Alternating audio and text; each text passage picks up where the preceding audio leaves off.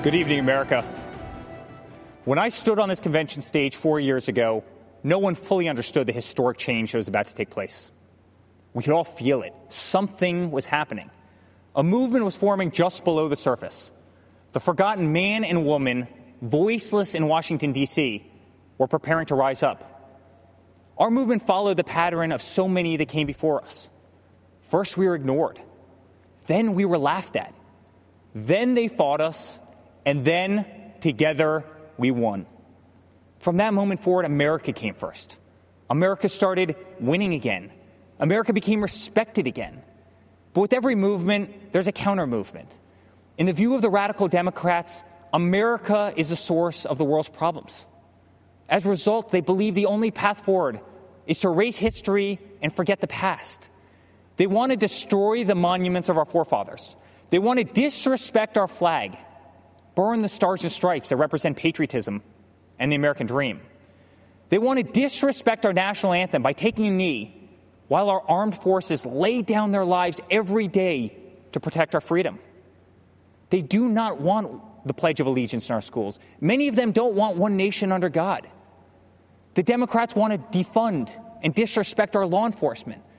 The Democrats want an America where your thoughts and opinions are censored when they do not align with their own.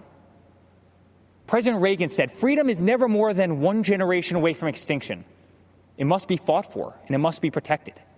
This is the fight that we are in right now, and it is a fight that only my father can win.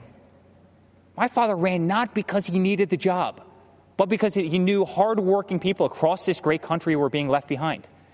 The media mocked these patriots in the flyover states in which they lived.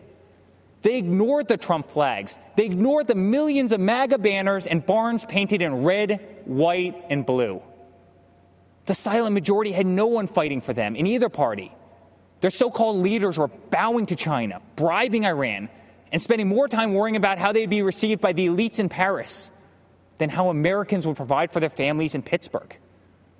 Our family lost friends, but it only pushed us to fight harder. My father pledged to every American in every city, state, and town that he was going to make America great again. And so began the great American comeback. Almost immediately, taxes were slashed, regulations were cut, and the economy soared to new heights, heights never seen before. Wages went through the roof. Unemployment reached historic lows, especially for black Americans, Hispanic Americans, and women. Trade deals were ripped up and renegotiated. Lights were turned back on in abandoned factories across our country. Trillions of dollars were repatriated back to the United States, which had been sitting in foreign lands for far too long. Once again, America became the envy of the world. And with that renewed strength came leverage. The president demanded that our allies pay their fair share for the defense of the Western world. My father rebuilt the mighty American military, adding new jets, aircraft carriers, he increased wages for our incredible men and women in uniform. He expanded our military defense budget to $721 billion per year. America was no longer weak in the eye of the enemy. The moment President Trump ordered special forces to kill some of the deadliest terrorists on the planet, the day the mighty Moab was dropped on insurgent camps, is the day America took a stance to never be defeated by the enemy. Al Baghdadi, Soleimani, dead. Over and over, issue after issue, the economy, the wall, the military, trade deals, tax cuts, Supreme Court justices, VA hospitals, prescription drugs, school choice, right to try, moving the embassy to Jerusalem, peace in the Middle East.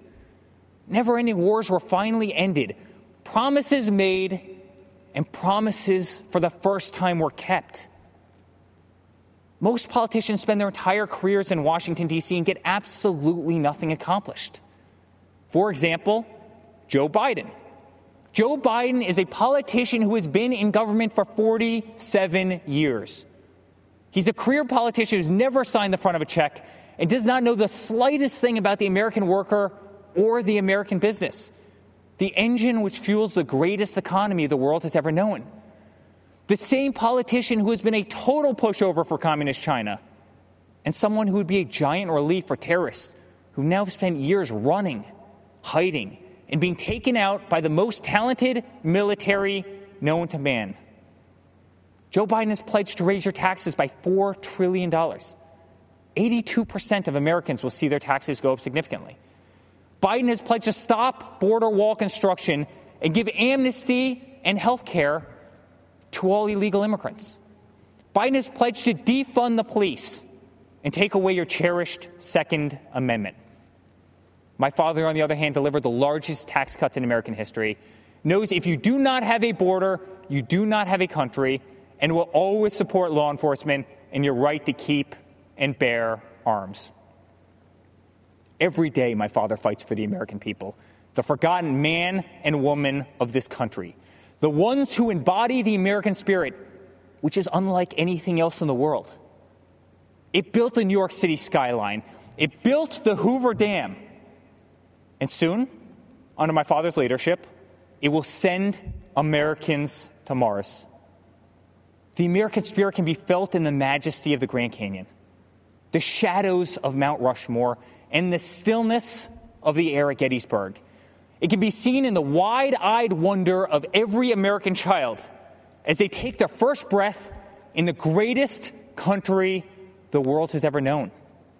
It defeated fascism, it defeated communism, and in 68 days, it will defeat the empty, oppressive, and radical views of the extreme left.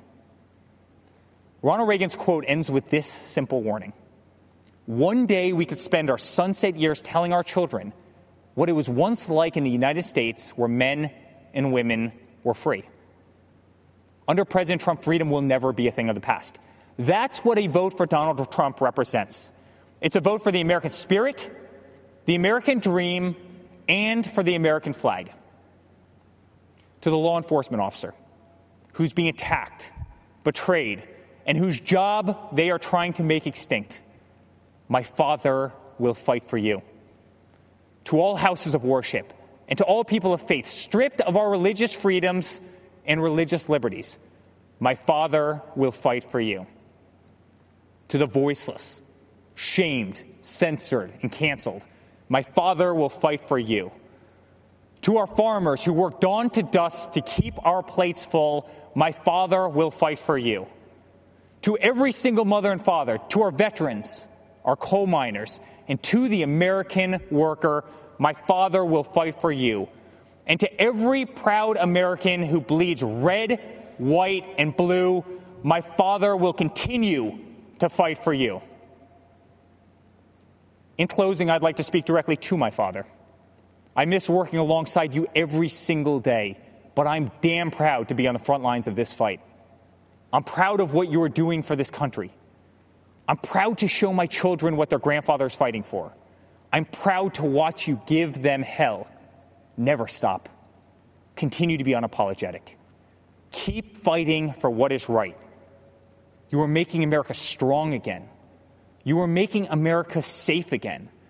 You are making America proud again. And yes, together with a forgotten man and woman who are finally forgotten no more, you are making America great again. Dad, let's make Uncle Robert very proud this week. Let's go get another four years. I love you very much. God bless you, and God bless the United States of America.